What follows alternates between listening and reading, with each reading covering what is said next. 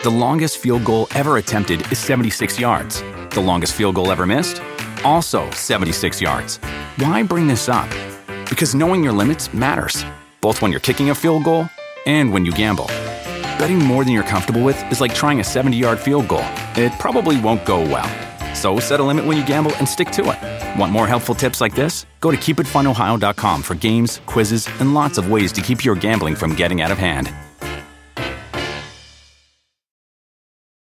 Have you ever brought your magic to Walt Disney World like, hey, we came to play? Did you tip your tiara to a Creole princess or get goofy officially? When we come through, it's true magic because we came to play at Walt Disney World Resort.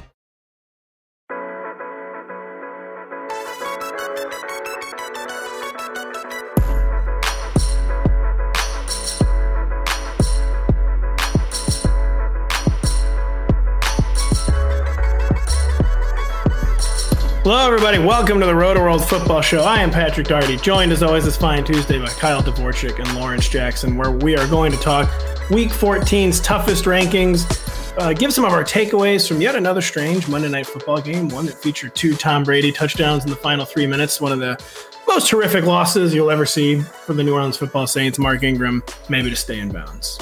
Uh, maybe you ever thought about that, Mark Ingram. And this will also briefly start, though, by hitting on the news of the day the Titans' surprise firing of GM John Robinson after six years on the job. I be honest, I had him ranked as a top 10 GM when I did my annual article last spring. But like then I reread my ranking. And so like it just felt like the whole time John Robinson should be a good GM because they make an AFC championship game. They get a steal in Ryan Tannehill. They're the number one seed last year. But then rereading my ranking, you know, he like my write-up he missed on like so many of his big decisions. The Julio Jones trade, terrible. Trading AJ Brown, obviously terrible. Uh, the first round, you know, kind of the one part of the draft board where you really kind of have control over the situation where it's not total dart throws. Since 2016, if you don't count Treylon Burks this season, they have one of Jon Robinson's first round picks still on the roster.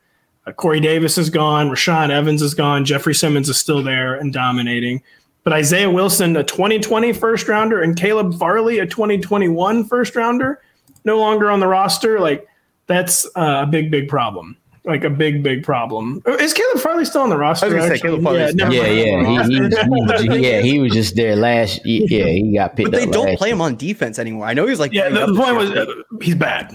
Um, yeah, he hasn't played a defensive snap since week five, and he's been a little banged up since then. But he's appeared in four games, and they just use him on special teams now. Like he can't even play defense anymore. So, yeah, so just kind of like a, a firing that seemed shocking when it came across the wire, and I mean, you know, is still shocking, but Pat, a little less like, shocking. It sounds like your write up you were afraid of the internet backlash of the you know six consecutive winning seasons uh, you know, multiple playoff appearances. I think they had the good game where they knocked out the Ravens too, right? Clearly, things mm-hmm. had been working in terms of the results, and fearing the internet backlash of ranking this guy has X wins, his win percentage X as like the 23rd best GM or whatever, you ranked him as a top 10 GM. And then you wrote up the truth in that a lot of what has gone on looks to be lucking into Ryan Tannehill. I mean, you get, sure, give him whatever amount of credit you want, but like he was backup quarterback. You can't give him that much credit for doing that. And then having a really good offensive minded coach. And you wrote him up as such, even though the ranking maybe gave him a little bit of credit for the the QB well, wins column. Yeah, and it was, it was, also this fear of like you know I'm not a football guy, maybe not That's understanding everything that has gone into this 53 man roster, but like the kind of stuff I can understand, like the superficial big decisions, like wow, those have all been bad, yeah. except for my hiring Mike Vrabel, and it seems like the Titans have decided this is a Vrabel operation, not a John Robinson operation. Any thoughts, Lawrence? I mean, yeah you traded away AJ Brown, who let's remember was not actually a first round pick. However, that's it's fair to say that's been his best pick because he wasn't there. Mm-hmm. I don't believe when they drafted Derrick Henry. Um, so yeah, you you get now. I, I got a question. Do y'all feel like they're seven and five right now? Um, we just now starting to see Treylon Burks do a little something. You think they have a better game, a better record by a game or two if they still have AJ Brown? Hmm. Because if if you can make yourself feel like that, then that's the start of the bad things. Yeah, they, I mean they definitely do. Like they, They were probably have at least one more win. I mean, it's Yeah. so hard to give a win. Yeah, that that that's that's But- yeah, that's hard. But I think that seeing AJ Brown just destroy them that that was his first breakout game in weeks. Like it, it's been weeks since he had that three touchdown game.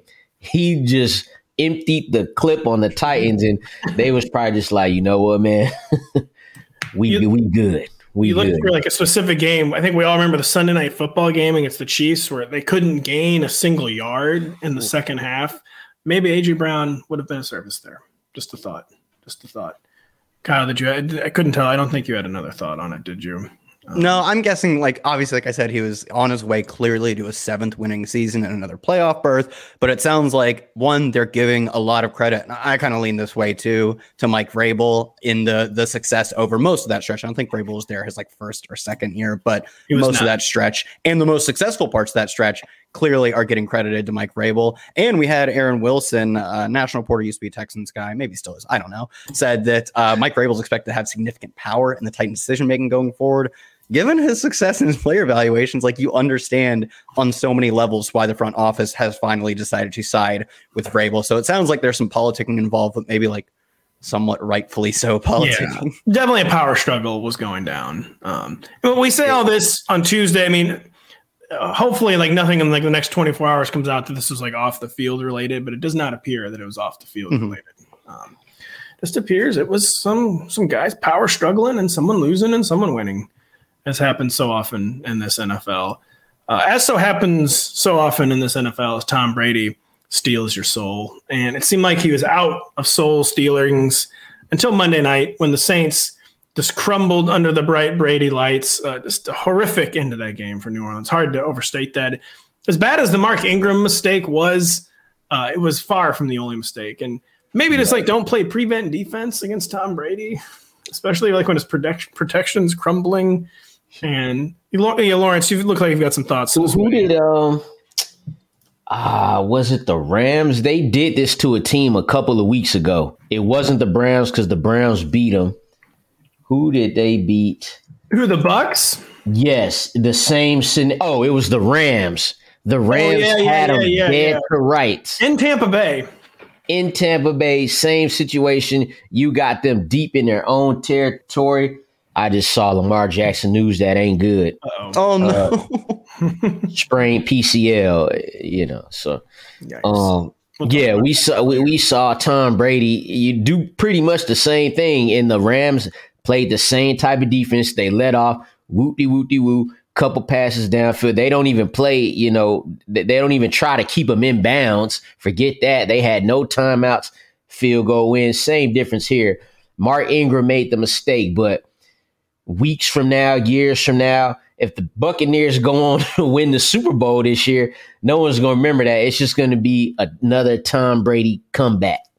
God, whatever deity it is out there, favors Tom Brady. It's just clear. Mother Nature favors Tom Brady. And yeah, Lamar Jackson, by the way, per Kyle sharing the tweet from Adam Schefter, Ravens quarterback Lamar Jackson suffered a sprained PCL during Sunday's win over the Broncos. PCL injuries often sideline players one to three weeks. And Ravens head coach John Harbaugh has already said he's less likely to play Sunday versus Steelers. This does play into Harbaugh's initial timeline where he said he was out days to weeks. Harbaugh says a lot of things about injuries, though. He's one of he doesn't. guys. He's been he's been getting lit up on that this year. He's Ho- like, hopefully, man. Hopefully, it don't end up like last year because we thought it was week to week last year. I was going to say the same thing with the ankle at the end of the year. and, and, and the losses just kept piling because they were exact in the exact same point, eight and four. I know. I was going to say Lawrence. Yeah, like uh, it was, it was literally the same record. I think. eight and four. And and like Tyler Huntley played well. He always does. He's but they didn't win no games. so hopefully, you know, he could come back sooner rather than later because as bad as they've been on offense, this should still be a playoff team. Yeah, I should- will say like the one good good thing about the way they've been playing recently is that it seems a bit insulated to Lamar Jackson being hurt because Jackson hasn't been carrying the team like he was early in the year. Right. Their pass defense is getting things figured out a little bit more, so they're not as easily. To, I mean, they're getting much better than they were to start the year, and more importantly than they were last year. So they have paths to winning that it didn't look like they had last year. But still, like you said, I, I mean, this is still a, a tough spot to be in back to back years. Well, it's tough for Tyler Huntley too because he really is a good backup quarterback. Where he could have like a Teddy Bridgewater type run with the Saints a few years ago, where he stabilized things. Where Drew when Drew Brees was out, but he's just not set up for success at all. Because once again, they have chaos yeah. in the run game personnel. Yeah. They have no receivers whatsoever. He's a very good dual threat, but he's not a Lamar Jackson level dual threat where yeah. that can decide a game. And I'm just going to make Tyler Huntley look worse than he probably is because mm-hmm. there's there's no one for him to funnel the ball to. They, they just had to simply win the games, you know. Like they they they they had no business being that close to Denver, but they found a way to just get through the game, you know. So Man, we'll, we'll, we'll see. They got Atlanta on the schedule coming up soon, so oh, that's, that's, good. that's good. That's always that's always good. The Broncos every week make it look like they have Tom Brady on the other side of the field in the final four minutes of the game. Just uh, them Broncos, yeah. man. Three and nine. So we'll stick with Monday Night Football for a minute, though. So we talk about the miracle comeback for Tom Brady. I, we'll just start with the Saints. I was going to start with the Bucs, but for the Saints, I'll lead with like the bad news. Like, can we even call Alvin Kamara an RB two still? He's the RB thirty four by average points over the past five weeks in PPR leagues this like the volume isn't there. The touchdowns again aren't there. He has only three touchdowns all year. Like the production is just definitely not there. I mean, the volume hasn't been horrible. He's getting like 12 to 15 touches most weeks, which is in line with his career norms, but is like the offense just too bad. Like the offensive environment just too bad. So this week, Alvin Kamara, if he were playing, would still be in the top 24 easily because there's six teams on bye. But one of those teams is the Saints. All 32 teams are active for week 15 just off the top of your head, will you still have Alvin Kamara in the top 24? I think I will, and I, I think I'll end up being wrong because man, this Saints offense is bad, and he's not getting peppered with targets anymore. The thing that like terrible Saints offense, great Saints offense didn't matter is you were locking yourself into like five to six catches every week with Alvin Kamara at some point in his career. Over the past five weeks, he's averaging something like I think it's like 3.4 catches for just under 30 yards.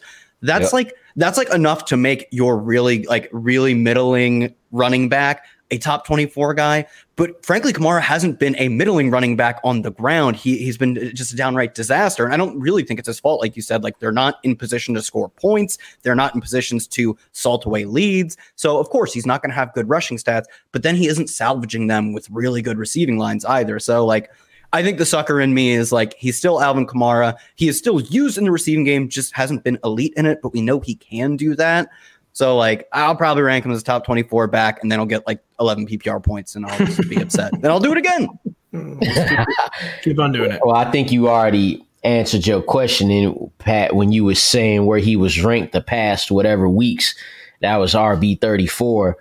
Um, but it, like Kyle, man, uh, the the namesake here, and you know the talent. This, His what he been doing, or the lack of production rather, is really to no fault of his own. It's not like he became a bad football player. The offense just is not good, and we could always depend on.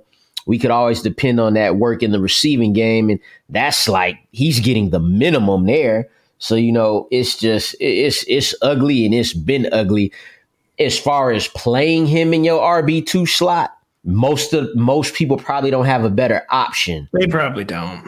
But you would have to still probably put him in the flex. The fantasy playoff schedule is good, but oh, I don't know if good. it even matters anymore. I don't know if that sometimes that just don't like if he was oh doing okay with numbers, he ain't doing okay. It stinks. So yeah, yeah, the playoff schedule is great, but I totally agree that like we saw like Dameon Pierce. I don't think he scored again. He had his best game by yardage versus the Browns, yeah. but that doesn't matter if your team has zero chance of scoring a touchdown. Of course, great that you get to run for five yards a carry. You're not sniffing the end zone, like, and that's probably going to be the issue when, uh, ironically, the the Saints get the Browns and the Falcons, two terrible run defenses coming out of the bye. But there's only so much he's going to be able to do like you know five yards of carry is great if you're losing 30 to 7 you're not going to get that many carries and you're not getting in the paint so like i agree lawrence that i agree with both your parts playoff schedule is good it matters a lot more who's on your team than it does on the other side of the ball even in the fantasy championship, they get the Eagles, who are a lot worse on the ground. Than yeah. Not that they're bad on the ground. And the problem there is they're so good through the air. I think they'd probably just render Andy Dalton non-functional. And I think the hope is that the Eagles are resting players by then because that's yeah, the only way Kamara's getting there. But so that'd Kamara, be, that'd be interesting. We know that yards per carry is a, a context team dependent stat. He's been under 3.5 yards per carry or worse in each of his past six games. That's a long stretch of not good games. It is, and it's weird. Because early in the season, he was catching a lot more pass. Beginning in week four, he had a four game stretch where he caught six passes every week, and it seems like really it's kind of like the, this offensive environment has collapsed. The week they shut out the Raiders, he had 18 carries and, and a touchdown on the ground. He had nine receptions, two touchdowns through the air. Uh, all three of his touchdowns on the season came in this one game against God. the Raiders. And then since then, he's gone as the Saints' offense has gone, which is down, down, down. Yeah. Um, then on the other side, a lot of stuff going on in both the Bucs receiver core and the backfield. We'll just stick in the backfield for a minute since we were talking about Alvin Kamara. Rachaad White cleared 100 yards from scrimmage in each of the two games for the Bucs Week 12 bye. He was played to a Week 13 touch standstill by Leonard Fournette. I think Fournette actually touched him 16 to 15. For uh, Rachaad White did get the touchdown, the game-winning touchdown, but a really messy situation. How in the world do we do we decide who gets the rankings advantage going forward? That one is tough, dude. No, just take the better player. Open your Mountain Dew, boys. Boys, drink a little bit of Mountain Dew. Look, look, look. They started that game. Yeah, Rachaad White got the start, but not soon after. Tom Brady was checking him down to Lenny, I, and, and, I'm I'm sitting here. I, I'm I got my eyes peeled on this game because I'm going against Lenny. I'm like, don't get, don't get 12 points, and this dude get like three receptions on the first drive. I'm like, okay, maybe maybe Lenny is back, and this is a you know 50-50 committee, and by the touches, that's exactly what it is. But um, I'm gonna give the rankings advantage slightly to Rachaad White. It's just it's just at that point now. Um, both both of these guys are flex plays right now. They definitely need the Bucs offense can't afford to not be using either one of them to be honest. I already have Rachaad White ranked a couple spots higher. The question for me is like I don't know if I could put one of them in the top 24 because I know one of them likely will and it's the one who scores the touchdown. That could have been very easily Leonard Fournette, he got to carry that. He got stopped at like the three or four yard line. So that part we never really know. But uh, just based on recent play, I got to give it to Rachaad White. Yeah, I agree. I mean, I, I do think it'll be a 50 50 committee, which is frustrating. I, I, think it's kind of becoming clear. I think it's been clear, frankly, who's the more talented, more explosive back of the two. And that's why I'm giving Rachaad White a rankings advantage, but it's not going to be massive, right? It's still a weak offensive line. Frankly, it's still a weak offense. Yeah, they get the win, but the offense did not look good. QB so, dubs all that matter, Kyle.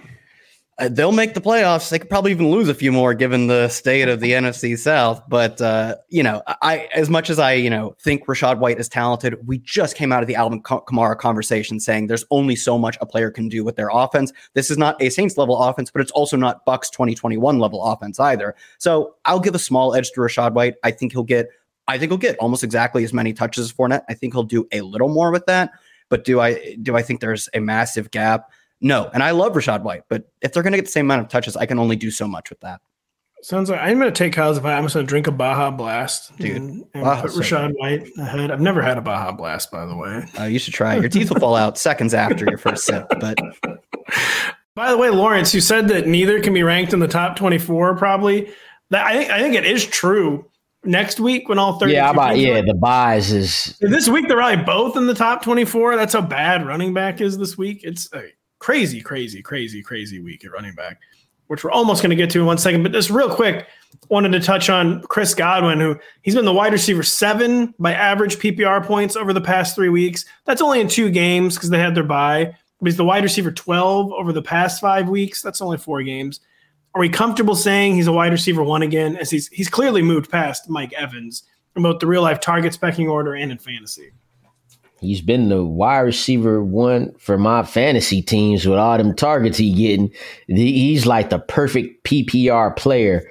Um, I, I, think I have him still right outside of my uh, top twelve. It's just even even on the buy, too many good players there. You got just off the top, you got Amon-Ra St. Brown, CeeDee Lamb there. Those guys are all playing this week. So probably just right outside because of the ineffectiveness of the offense. Yeah, he get a lot of these targets, but it's not like he Tyreek Hill going nine for 150. He's going nine for 50, you know, which is cool, which is cool because that'll get you 14 points. But, um, you know, you, you want a little bit more when you're getting 13 targets.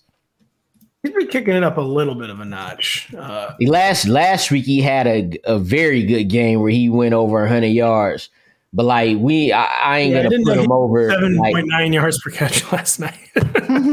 yeah, yeah. Like he, like those are running back per you know yards carry stats That's right true. There. He he did seem like maybe he got like ever so slightly banged up last night. He didn't come out of the game.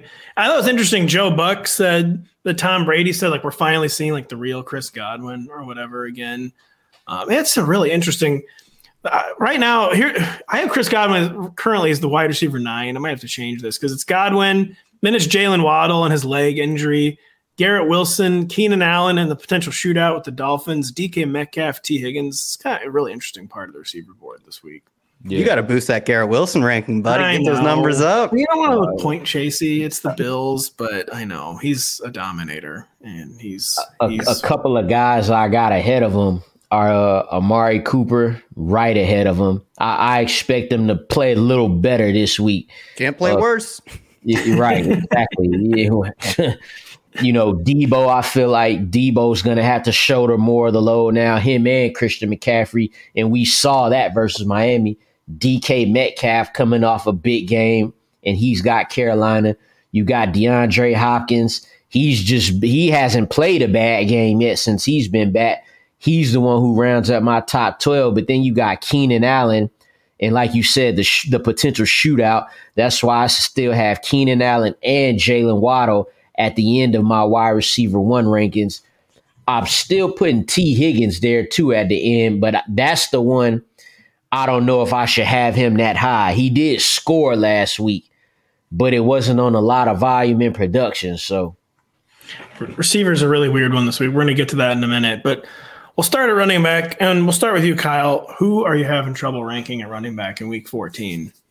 Who did I have trouble ranking? You kicked me off D'Andre Swift because you had that base covered pretty well. We, we covered it oh, on Monday. With, this is a good one. I I, I, I looked it up. I used the internet to find out the thing I've already said and thought. Uh, it's the Pollard Zeke debate, except we really are seeing the 50 50 committee. And I mean, yes, uh, since Zeke returned from his injury, Zeke still has a slight advantage in rushing expected points. They still give him touches at the goal line. I think he has four rushing touchdowns since returning but it is pretty much a 50 50 committee on the ground in terms of the expected points. It's a pretty narrow gap in terms of expected points. And through the air, Pollard not only is like doubling up Zeke in terms of doubling, maybe tripling him up in terms of expected fantasy points, but you watch him play and you're like, he's going to exceed his expected points. Like, the, you know, expected points are a good baseline, but good players can do some things, you know, even the running back position, maybe less so, but good players can do some things to exceed that expected point total. And Pollard is absolutely one of those players. So I like, I think actually this offense, the way it's running right now, is probably best fit for both Zeke and maybe Pollard. Like, I, I think there's like a, a reasonable argument to be made that he's not a 30 touch a game guy. I would kind of still like to see them try. That ain't even a question. I would like to see them try, but uh, you know that's just nerd me saying, let's see how far we can push this. I do think if you're getting 12 to 15 carries a week from Pollard and five, six targets as they bludgeon their opponents, which I know they have another stretch of kind of easy games coming up until I think they close with the Eagles, something like that. So they're going to be massive favorites every week. Their defense is going to give them the ball with great field possession constantly it's perfect for both of them. I'm six teams on by. Could I rank both these guys as top 24 backs? Like I know I have Pollard there. I am gonna have Pollard like top 15. Give them both top 12. Top, I'm about to say I got yeah. both of them. I got Pollard at eight and Zeke at 13. I got Zeke at 10, man. It's the Houston Texans. Dude, it's the Houston oh, Texans. They're 17 point favorites. Oh, man. Oh, I yeah, right. I saw that spread. I knew they had a good game this week. I was sure it was like Giants or Commanders. I didn't realize it No, was no, Texans. yeah, they. they- It's Yep. gonna be. I was to say, thankfully, it's like not much of a debate this week. They're both. I really do think they're gonna both be RB ones. How yeah, I guess you- really the interesting thing is like how high can you rank two running backs splitting the work? How literally, Yes. what is the max? What is Well, the well, they got number to you can score 55 points again.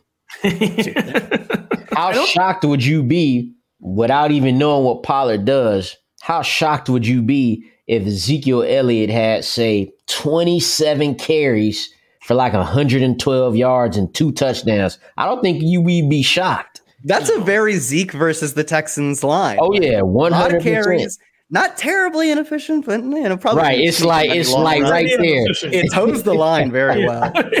uh, I yeah, oh, I would just the, the Texans, man. Like this is gonna be. I don't think I've ever. I've been doing our rankings since 2013.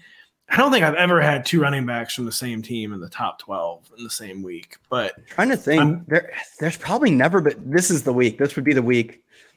this Hey is man, be- Reggie Bush and Joique Bell. yeah. I, I'm sure if I went back, I could find a few. There's been some pretty good two man backfields, but yeah, I can't remember a time having two dudes from the same team.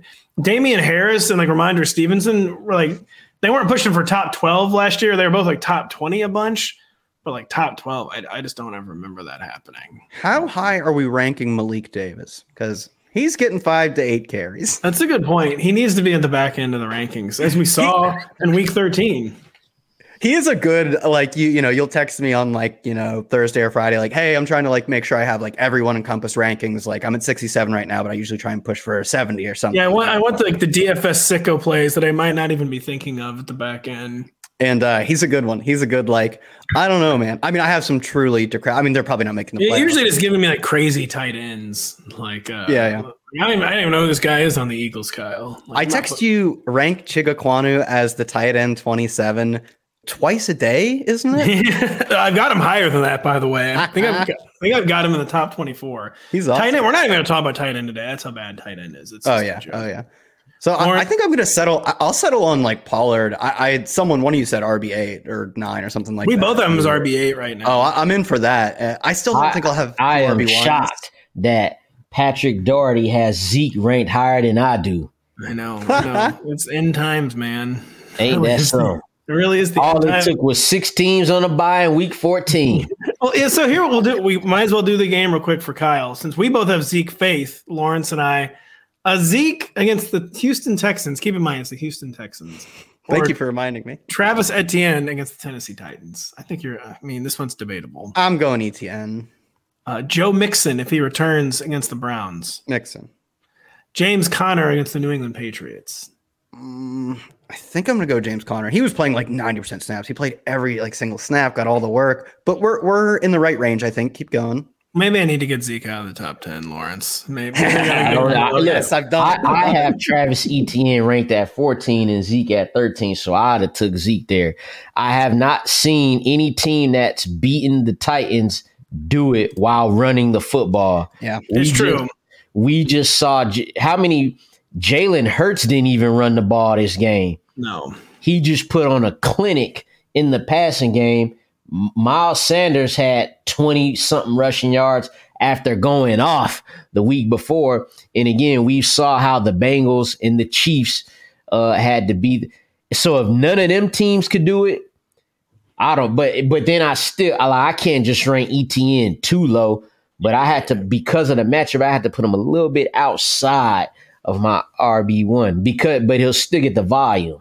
Yeah, you can't put him too low because he has weak winning upside anytime he takes the field. But Zeke or D'Andre Swift? Oh, Sweet. Zeke. That- Whoa, Swift! I can't They- believe I've I've finally been uh They, Zeke. they're about to beat the Vikings, man. They about to beat the Vikings. Swift is back. That's what Roto Pat said, and I'm with it. Swift is back. He's all the way back. I'm Wow. I just like I, I need a I'm gonna need for the rankings purposes. I think you should be starting Swift, but for the rankings purposes, like I need a little more than one game after an No, entire season. One game. I don't need. I don't need one. I, Ugh, I just. it scares all me. I needed to see was them 18 touches. You know, them hundred over, little over hundred total yards, and the, and the Vikings. Give me that. All right, I'm in. I'm in. I'm, I'm flipping the ranks. I'll flip the Well, ranks. not even kidding. He's basically been healthy two games this season, week one and then week 13. And both those weeks, yeah, he had 18 touches and over 100 yards from scrimmage. All right, I'm in. No, you know what? You guys checked me on it, and you're right. I think it's the, Knock this Zeke the back first another time peg. that last uh, week 13 was the first time Swift had more carries in a game than Jamaal Williams since week one. It was, yeah. I think we found the line here, by the way. Uh, we're probably ranking Ezekiel Elliott against the Houston Texans ahead of Najee Harris against the Ravens, correct? You found a Oh good yeah, one. oh Yep. yeah, oh yeah. Na- Najee's got to be high this week, man. I'm just wait till you see this. It's it's, it's bad. Lawrence, who are you having trouble ranking at running back? My boy Cam Akers, man. I, I can't, I can't, I can't see why. Uh, things have been so coherent in the Rams You know, he, he he was only running back eight last week in fantasy. I wish people on Twitter would start giving me my flowers for that. It's been a long season, and it took, and I said he would be a top ten running back. And You did. then- You didn't say Say then- which week? Didn't say when. And here you go, right here, week thirteen, where you know still wasn't efficient on the ground, seventeen for sixty, got no targets, but he, you know, fell in. Uh, maybe no, he got one target. I think he got one target, didn't catch it. No, he caught one ball. Let's be fair Did to the man. did he catch the what? He caught one ball. I think it was for zero yards. Yes. Okay, that's what. No yard. All right, that's a point in PPR. It is a But the two, t- so now the only reason I say it's interesting uh, is because they playing the Raiders and the Raiders been winning games, but we, we wouldn't mistaken the Raiders for some stout defense or having some stout front seven. Now, despite the fact that he's uh you know pummeled Kyren Williams into oblivion on the bench, I, I don't. He he he's solid. You know what I'm saying? He should probably get more touches. I don't know. I'm happy he ain't. I was forced to start Cam Akers this week, so I'm happy. But uh, despite that, even if he has this same role, I still have him way down at 29, which is the highest I done had him in a while. But like I said, going against you know the Raiders, could they could the, the for some reason the Rams play calling was great in in week 13 if they could they had tutu atwell running all over the place um if if they could find themselves near the goal line again that'll be all cam akers and that'll boost his points just like it did this week so he could be running back 38 or he could be running back 18 or something I think you made it. I think with the Rams play calling, this might be like too much of a galaxy brain type point. But I, I thought the play calling was better in week 13 too. And it was almost just because like with all the players hurt, like any of like their name brand players hurt, like it just came down solely to scheme and to the literal plays. And like Sean McVay was going deep into his bag of tricks. Like, Denny and I talked about seven touches for Brandon Powell, six for Tutu Atwell where he was basically like calling like the literal best plays he had in his playbook. I think. Should have tried that earlier. I know he really should have. should have been using those players earlier Yeah, I know. Uh, should have been doing something other than feeding Ben Skowronek like when the season was still on the right you get cooper kupp tutu atwell brandon powell there you go There you go. And by the way, I have Cam Akers as RB twenty three, kind of the ultimate six teams on bye rank. I have him as the RB twenty three. I'm not sure I'm ranking the non-catch pass catching running back on It is the list. Raiders. It is the Raiders. Yeah, I mean, it is the Rams, though. They're at least at a minimum the worst non Texans, non Broncos offense in the NFL.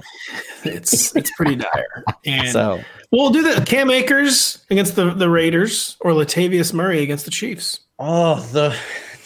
The Broncos are the worst offense in the This NFL. is what we're dealing and that with includes the Broncos. Oh my god. Cam Akers fine. Oh.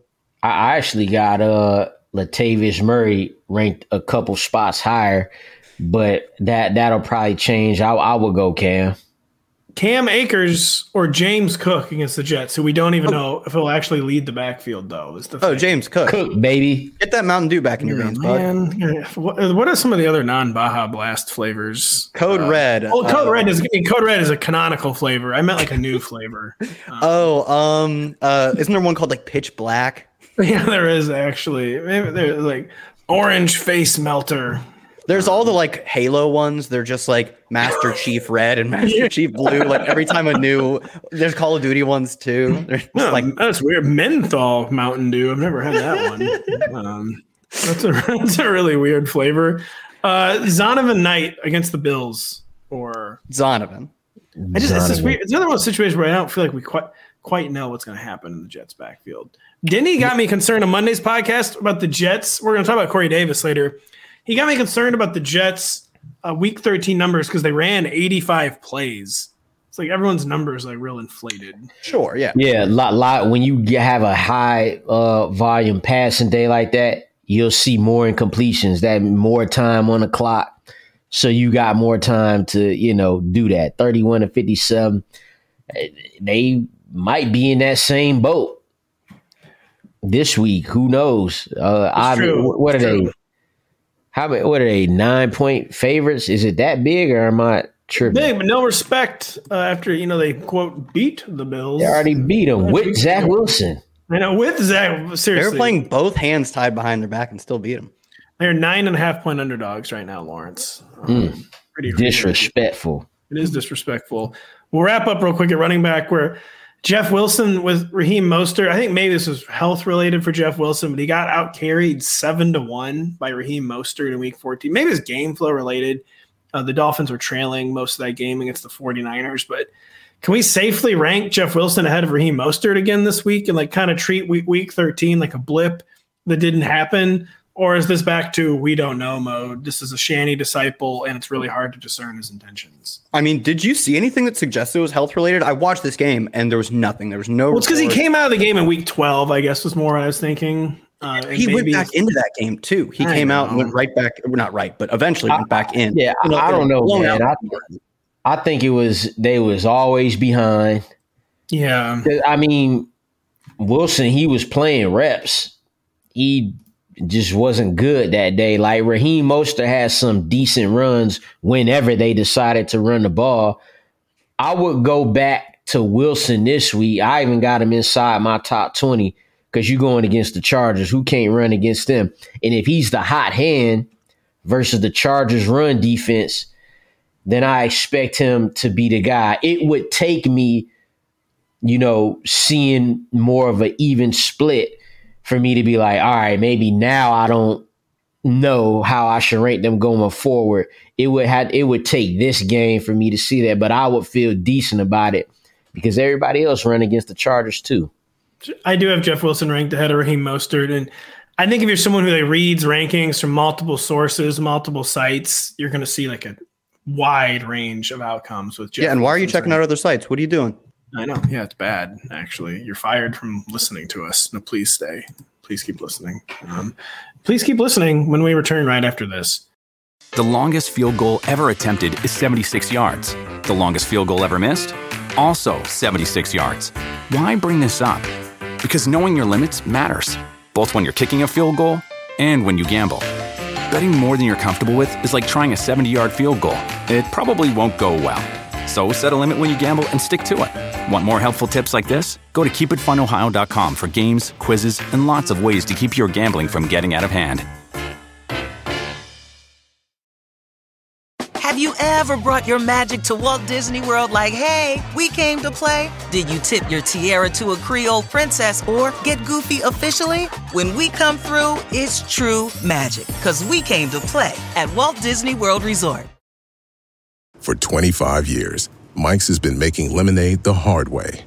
Mike's Hard Lemonade. Hard days deserve a hard lemonade. Mike's is hard, so is prison. Don't drive drunk. Premium all beverage with flavors. All registered trademarks used under license by Mike's Hard Lemonade Company, Chicago, Illinois.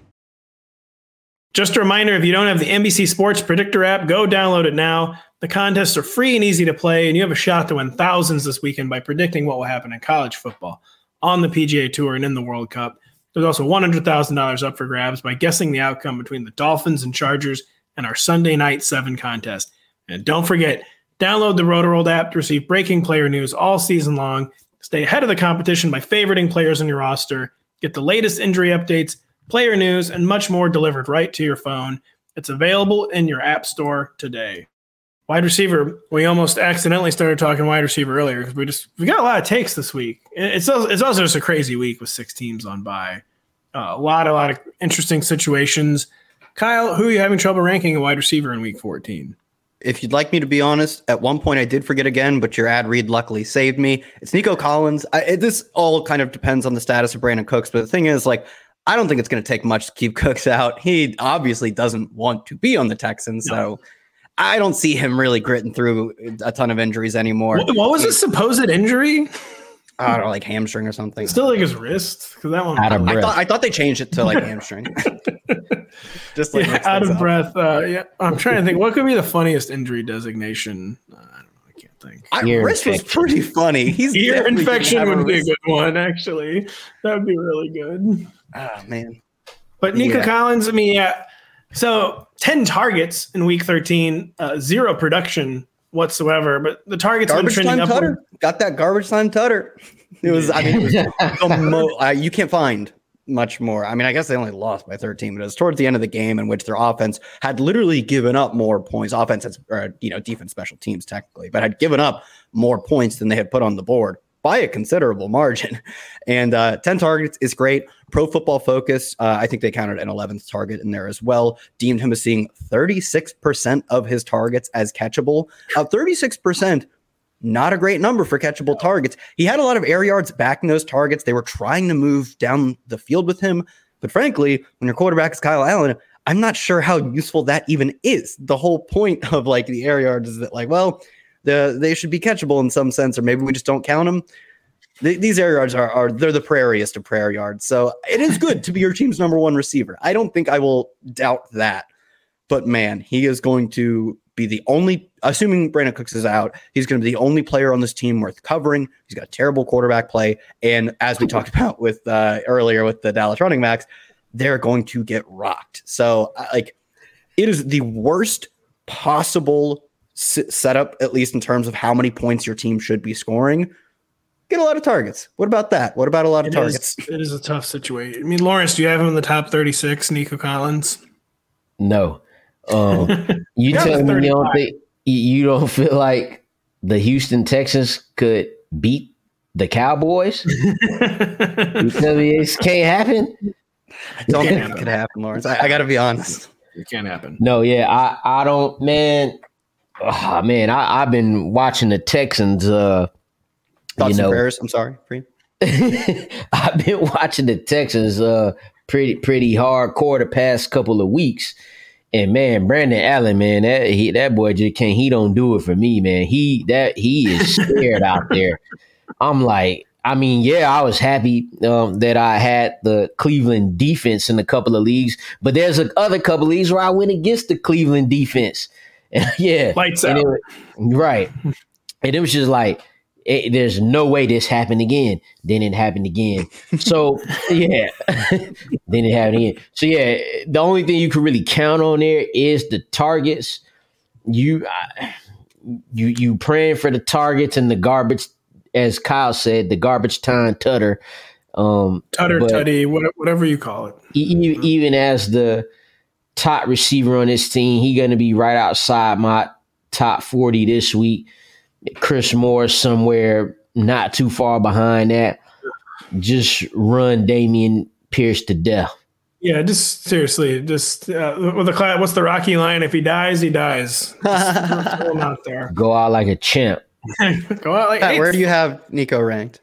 I was a wide receiver 35, and I am sandwiched between Adam Thielen and Michael Gallup. I should probably move Michael Gallup ahead of him, though. I don't know, man. They're gonna. They don't need to throw much this game. Obviously, they're gonna. Whenever they throw, it's gonna work well, right? But it's the flip side of the coin. Is like we can count on useless targets from Nico Collins. We count kind of on many targets from Michael Gallup, but they'll be good ones. So I've got him. I've got Jakobi Meyers behind him. I'm moving Jakobi Meyers up right now. yeah, it sounds I like you got the right guys in the discussion, though. I'll I, I have actually something to say. lied. I have him at 37, but what, There you whatever. go. You almost got him as a wide receiver three. Hang a banner. See, I was saying a banner for that one. Uh, final, Nico Collins or Donovan Peoples Jones, who's in a in a slump now, under 40 yards back to back games. I'm still going with DPJ. I think I'm gonna go Nico. I don't feel I- good I- either way. I, I lied. I have I have two more actually. Nico Collins or Mack Hollins against the Rams. Mm, Nico. Nico. Yeah. I'm going with my rankings. Nico. Nico for sure. That's good. Nico Nico Collins and Collins. I was about to say Nico Hollins. Nico Collins or point chasing with DJ Chark in a good matchup against the Vikings. Oh, I think I'm gonna go I Nico here. I, I didn't think of that. I, my my rankings say Nico, but I got Chark at uh 44 right now. Denny Carter's all over DJ Chark this week, and he swears it's not point chasing. Um, Feels point chasing. Has he thought about that it is? Maybe it's not. uh, Where's he- it? I wonder where he's got Goff because I got Goff at like QB seven this week. I got Goff really high. I have him in the top 12 for the first time all season. Don't feel good about it. Do not feel good about it. Lawrence, who are you having trouble ranking at wide receiver? Mr. Corey Davis. Um, Can't, I can't No. imagine why again. Um, we we you mentioned something that Denny said about them having run 85 plays, which is a hell of a lot of plays. Uh, is he going to get 10 targets every game? Nah, that's not even how the Jets want to play football. But they was forced into this. They was forced into this passing life, baby. Mike I was. They- hoping you were going to make that joke. Yeah. they didn't they didn't ask for this. You know, they, They never wanted this. this. They never wanted this. oh, but what what does seem clear to me is that he's running as the number the number two receiver behind Garrett Wilson. I feel like he had to get up get up to speed a little bit upon returning back from injury because remember he started out the season as the Jets leading receiver. Three of his first four games, at least 75 yards receiving. And in those four games, he scored two touchdowns fell off slightly. Then he got hurt, come back from the injury, had to get into the groove, but he made some big catches in that game against the Vikings, one including a fourth and 12. Mike White hit him right over the middle. He caught it with good coverage on him. I, he he could play. That's probably another reason why that Titans GM got fired. Mike Corey Davis is like he he looking solid, you know. So that makes me say like, well, I can't just put this dude at wide receiver twenty eight. I could put him ahead of Gabe Davis, but I won't put him. You know, God didn't like that one. No, not, but but I can't quite action. put him like tough matchup, kind of the same situation that Nico Collins will be in. Tough defense, tough matchup. Uh, could get in the you know, you know, pass heavy scheme again. So that's what's leaving me questionable about where to actually put him. But right now, I got him at uh 36, right ahead of Nico Collins. I'm in the wide receiver 42 right now Uh, because it is kind of a tough situation right now. I mean, if they get the running game going at all, which they kind of did, I think, against the Bills in Week Nine, the volume it just isn't going to be there. In the Yeah, it's not going. to But wow, what do you think, Kyle?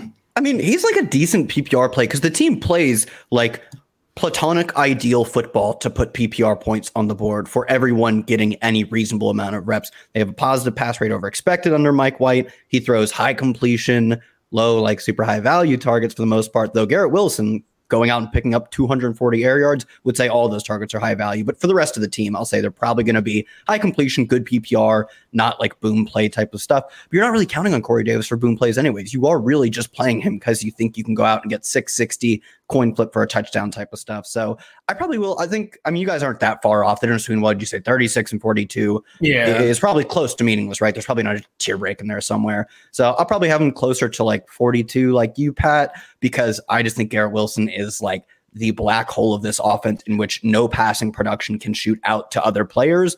I love Garrett Wilson, but uh, you know, Corey Davis is a fine PPR wide receiver for. Garrett Wilson, just keep doing your thing, man. That's all I can say. Keep doing your thing. Don't let them hold you down. Who I'm having trouble ranking in week 14, and maybe I shouldn't actually be having that much trouble doing it. Uh, They both had productive week 12s for the Cardinals bye, but DeAndre Hopkins versus Marquise Brown, because I just feel like we haven't seen like the end of the story here. We don't know if Rondale Moore is going to be back from his groin injury this week. They're playing Bill Belichick and the Patriots, who stands to reason uh, his powers that be. He can apparently still take away your number one weapon. He's going to focus a lot of attention on DeAndre Hopkins, whose targets fell to only six, and Marquise Brown's healthy Week 12 return We still caught four balls for 87 yards and a touchdown. Marquise Brown had six catches for 46 yards and a touchdown, I believe. I think he had a touch. No, I don't think he had a touchdown. But I'm not talking about like ranking Marquise Brown ahead of DeAndre Hopkins, guys, but does Marquise Brown being back kind of remove DeAndre Hopkins from wide receiver one consideration? I don't think so. To me, I uh, can't like, say so yet.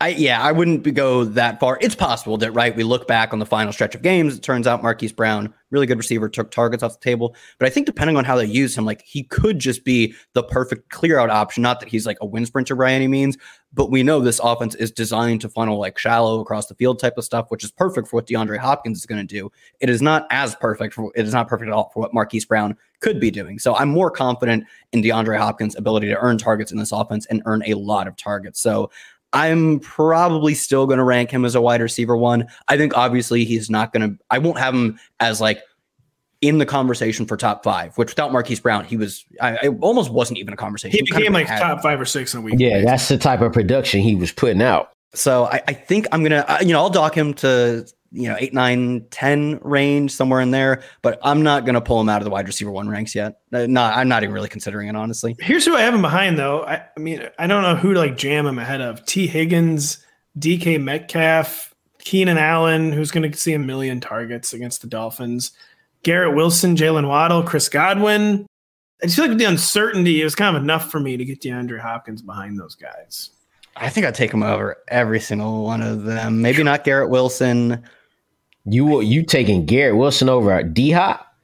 Dude, Garrett Wilson's so good. The thing I'm is, taking Garrett, I'm taking Garrett Wilson over D Hop too. even against the Bills. Yeah. 240 yards last week. Garrett Wilson, 15 targets. First up, 240 Wilson- air yards. You, you can cite his ac- his actual yards were I, incredible. I'll tell you what. Oh, did I say? Or, or I I'll tell you what. He would have had 240. Mike White missed him on a 70 yard touchdown. He had him, overshot him a little bit. He would have went for over 200 in that game, which is crazy. Yeah. So I, I, I mean, yeah, I'm, I'm gonna take. I'm gonna have him ranked. Clearly, according to you guys, I'm gonna have him ranked quite high. Uh, And, and the whole like Bill Belichick, he ain't stopping nobody best I record know. no more. Yes, he is, and I heard that get slipped in there, and I almost called it out. I know. I mean, I, He someone, getting roasted. someone would. I mean, Stefon Diggs didn't go off off, but seven for ninety two is still like that's Not getting chipping stopped. away. That ain't stopped. Yeah, that's kind of contained Diggs this year a lot better than he did last year. I, I would say Justin Jefferson's game seven forty five and one Not is liar. more of contained, but nah. Uh, D Hop about to he about to do some. Well, hopefully, I mean, I don't know. He he gonna get targets because he's gonna force Kyler Murray to throw in the ball. He gonna be like, son, throw me the ball, or they're gonna be arguing on the sideline. And D Hop definitely could beat up Kyler Murray. Yeah, he could. And he, Yeah, uh, Marcus Brown definitely can't. Doesn't have as good of a shot to beat up Kyler Murray just based on their size. Like, I still would take Marquise I would, Brown. I would take him too, but it's a lot of Hopkins- people I take over Kyler Murray. Yeah, I'll James take both of y'all and definitely myself over Kyler Murray. You think he's all? You think he's all talk? Is what you're saying, basically? He is kind of the guy. It seems like he would instigate and then do the thing. You know, like when a guy Hold me throws a back. punch Hold on me the back. NBA Hold, court, then- someone yeah, hold do me it. back. Hold me, please. He seems like a hold me back. He does. He's a hold me back kind of guy. Definitely is. By the way, I have Yeah. Marquise Brown in the top 24. By the way, That's I have him fine. ahead of Mike Evans. I have him ahead of Mike Evans. I don't know about that. I didn't chime in on the Mike Evans talk earlier, but like from slander. weeks- You mean? Yeah, from week six to ten, he had like seven fewer targets, but forty percent of the air yards, more red. He looks zone yards. gassed. He just looks He's, gassed he's, to me. he's a Yeah, tall he- guy. They get gas. He's gassed and tired and not getting the ball. Yeah, he is. By the way, uh Kyler, I was, I had, oh yeah, D Hop, man. Kyler Murray's been like daring D Hop to take a swing at him, and D Hop has not been doing it. Now he gonna be done slap him by week seventeen. I will say, because by then they'd be done lost ten games. He be pissed off. He fed up now. He's been daring him to take a swing at him. the one person on that sideline who hates Kyler Murray most, Cliff Kingsbury, is the one person on that sideline I don't think I'd take against him. I'd take Kyler in that one. I don't know. Maybe Cliff. yeah, uh, yeah, I on. might, Let- I'm with you on that. But I wasn't thinking about the coach. But yeah, I'm with you on that. Hold on, maybe Cliff, Cliff's a former NFL player for one, so he's not like he's just some guy off the street, and he's been bottling a lot up. I, I think bother True, true. Because right, you don't like if you're a coach and your player reacting like that. it's like a teacher and a student. You can't, as the teacher, you can't punch the student. You know what I'm saying? so Kyler in the, I'm sorry, Cliff in the leadership position, like you have to be the, you know, you have to be the calmer You head. have to punch your player. You have to. You actually do. You need to send a message. Just punch him. I don't know. The architecture of Cliff's house makes me think he's gone soft since he played football. He lives in too much of a beautiful, curated home to actually throw a punch. I think. Well, did you know Cliff Kingsbury? You would never guess this by seeing him on the sideline on Fox. He's six foot three. He's got like three. Oh, Yeah, dang. he, play- he like was three a passing time. machine back was. in his day. He was. He was a legend. He Paved the way for Patrick Mahomes. He, he was a legend on the NCAA football game. Yes, yes. Yeah, I'm glad someone. Yeah. This guy knows Yeah. what I'm talking about. yeah, right. Definitely had a nine. He was ranked at least 95. He was high because he could throw. Uh, speaking of throwing, we're going to end the show talking about quarterback. I just don't know who I should rank higher for week 14. Justin Herbert or Tua Tagovailoa. They're facing each other on Sunday Night Football. This is not why we're talking about it, but it's 8:20 p.m. Eastern on NBC Sunday, folks. uh, Herbert, another disappointing game in Week 13. Tua is by far his worst game of the season, but missing his left tackle against an elite defense. It- who are you guys ranking higher, Tua or Justin Herbert? You go ahead, Yeah. Kyle. We know where I'm going with this. No, you, I'm I'm on the same boat as you. I mean, for three. Th- th- th- Yeah, you know, so what's crazy, what you just mentioned, Pat, you know, Tua was still able to muster up, you know, a couple of touchdowns, one a deep ball in stride. I that's neither here nor there. Um but their offense is just better. They're clicking on all cylinders. Tua actually had a there was a lot there for him to take in the first half. He wasn't hitting the throws. I don't know what the Chargers is doing right now. I they I mean yeah they beat the Cardinals on the two point conversion. What they're It's- doing is cringe. yeah, it's it's the Cardinals. Um Justin Herbert for that big arm that he has, he ain't using it except when there's no pressure in the game and it's fourth and twelve. You know you're not gonna win. You just throw it out there and Keenan Allen made the great catch. That kind of saved people who started him because without that, it would have been a horrible fantasy day. Opposite, the 49ers are the be- are the better team than the Dolphins. The Dolphins are easily the better team than the Chargers at this point. I expect their offense to get uh, back on point, tackles or not. Um, they're not going to be able to handle these dudes. I got two this week at four, but because the Dolphins' defense isn't something special, I still have Justin Herbert right at quarterback 10. I got Herbert at six. Got Tua at five. Herbert at six. It's going to be play that the kind of game. Herbert and some guys behind him because I mean he still had, and I don't think this is a flaw of his entirely right now. I mean his number one. Come on, everyone's getting closer to truthing Herbert. Let's just do it out in the open. Come on. No, I, I'm not truthing Herbert. It's been uh, Is that good or bad? It's, it can be good or bad, and this it's bad for him in this case. It, it depends if you're right or wrong. If you're Yeah. truthing someone and you're wrong, it's bad. But if you're choosing someone and you turn out to be right, it was good the whole time. And I think Herbert's a good quarterback. I do think he could probably still use to be more aggressive right now, even if like they're not the highest probability throws. But he's not. He hasn't had a game with an eight out over nine, which is like it doesn't take that much to get over nine in an individual game since last year. He only has one game over eight this year. We saw last week it was like a seven point something eight out. They still have the fundamental flaw of Josh Palmer being your number one deep threat. Mike Williams didn't look close to returning last week. I'm treating it as if he isn't this week. And if that's the case, like sure, he gets to what 330 something and a touchdown last week versus the worst secondary in the NFL. Unless he's playing the worst secondary in the NFL, I don't think an, an easy opponent, you know, a mid tier opponent is going to paste over the fact that the offense is fundamentally broken. Then on the other side of the ball, too, his offense is fundamentally like near perfect. It's it's awesome. yeah, Herbert. Uh, you go, Lawrence. I just don't. I saw what Davante Adams did. You got a guy who's as good or better on s- most days. You got him. Then you got another guy. Like the Raiders don't have another. They did get the ball rans down their throats too, but they just let Davante Adams go off. Like it's like they didn't even know he was Davante Adams. You gonna let Tyreek Hill do this too? They are because they're gi- bad. Yeah. Uh, but I think that Justin Herbert, he's be like one of the narrative all stars of the offseason. Like, were we too quick to coronate Justin Herbert? And it is weird. The like I don't I don't think it's his fault. I think I think it's the coaching. I think it's the injuries. I think it's the injury that he had that was bothering him for weeks.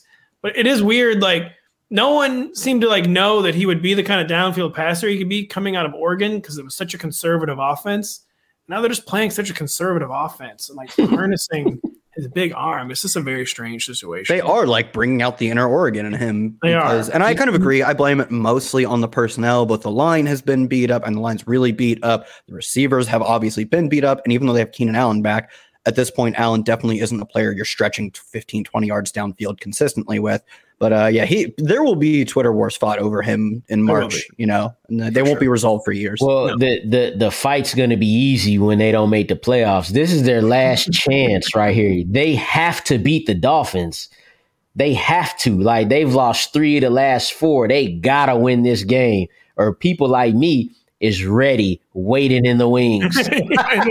now the narrative for this game, like Dolphins fans take this one real, oh yeah, oh yeah. real, they, real personally. They think I'm a Dolphins fan. I know, they- They- they- I'm just here for one guy.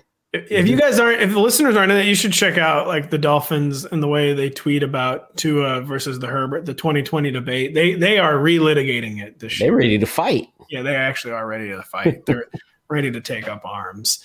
And yeah, just come on, just give us 2020 Herbert. Don't give us Oregon Herbert. We don't want. No one wants that Chargers. Um, so no one wants the show to end, but it has to end because we're out of things to talk about. So, uh, what do we got coming up this week, Lawrence? You know, as always, uh, we got the uh, optimal flex plays coming tomorrow on uh, Wednesday. And then uh, me and Kyle have the uh, Thursday pregame show on the NFL on NBC YouTube page before. Who do we got Thursday? The Raiders and Rams, I believe. Raiders and Rams, the matchup we all been dying to see. uh, so we check those out. Check them out. Kyle, what do you got going? Man, that's brutal. I got to watch the Rams. Whew. Well, uh, I, I I quit. I'm not doing anything. Now I got 32 stats will be out by the time you're watching or listening to this. Uh, and then just check out the Thursday preview pod where uh, Pat, UI, and other Pat and Denny will be on. Check out the preview pod. Check out my ranks, which will be dropping Thursday morning. Check out my early ranks, which are already live on the site. Just check out everything we got going. A big week for news, a lot of injuries, so keep it locked on the player news page. For Lawrence, for Kyle, I'm Pat. Thank you for listening. We'll be back later this week. The longest field goal ever attempted is 76 yards. The longest field goal ever missed? Also 76 yards. Why bring this up? Because knowing your limits matters, both when you're kicking a field goal and when you gamble. Betting more than you're comfortable with is like trying a 70 yard field goal, it probably won't go well. So set a limit when you gamble and stick to it. Want more helpful tips like this? Go to keepitfunohio.com for games, quizzes, and lots of ways to keep your gambling from getting out of hand. Start clean with Clorox because Clorox delivers a powerful clean every time. Because messes happen. Because Hey, listen. Remember how you told me to toss those takeout containers before we left for vacation? And you were like, I'm serious. If that leaks over the counter, it'll be a slimy abomination by the time I get back. And I was like, yeah, yeah, yeah, of course. Don't worry about it. I won't forget. well, Ooh, yeah, that happens. So start clean with Clorox. Use Clorox products as directed. Rinse after use if in contact with food surface.